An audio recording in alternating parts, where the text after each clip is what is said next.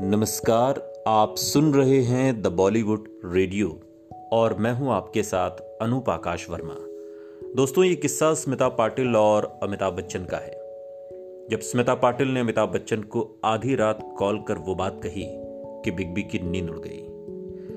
कोमल नाटा के एक chat show में शबाना आजमी ने स्मिता पाटिल और अमिताभ से जुड़ा एक किस्सा शेयर किया था। स्मिता सिर्फ़ शबाना की ही नहीं, बल्कि अमिताभ बच्चन की भी काफ़ी अच्छी दोस्त रही।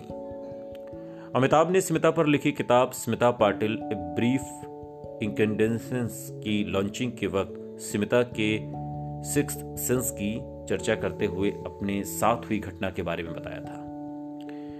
असल में अमिताभ जब फ़िल्म कुली की शूटिंग कर रहे थे, उस समय स्मिता भले ही उनके साथ नहीं थी, लेकिन वो अमिताभ को लेकर एक चेतावनी उन्होंने दी थी।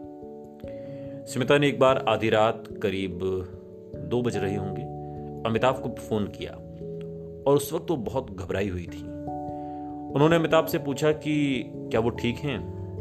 अमिताभ ये बात सुनकर हैरान रह गए। तभी स्मिता ने बताया कि उन्होंने सपना देखा कि वो शूटिंग करते हुए घायल हो गए हैं। अमिताभ ने स्मिता को आश्वस्त किया कि वो ठीक हैं, लेकिन उनकी नींद ज़रूर उड़ गई थी और अगले ही दिन उनकी फ़िल्म कुली का फाइट सीन होना था। अमिताभ ने बताया कि स्मिता का अंदेशा सही निकला था और वो अगले ही दिन शूटिंग करते हुए घायल हुए थे। अमिताभ इस फाइट सीन में जब घायल हुए तो उनके बचने की उम्मीद बहुत कम थी। क्लिनिकली अमिताभ बच्चन को डेड घोषित कर दिया गया था।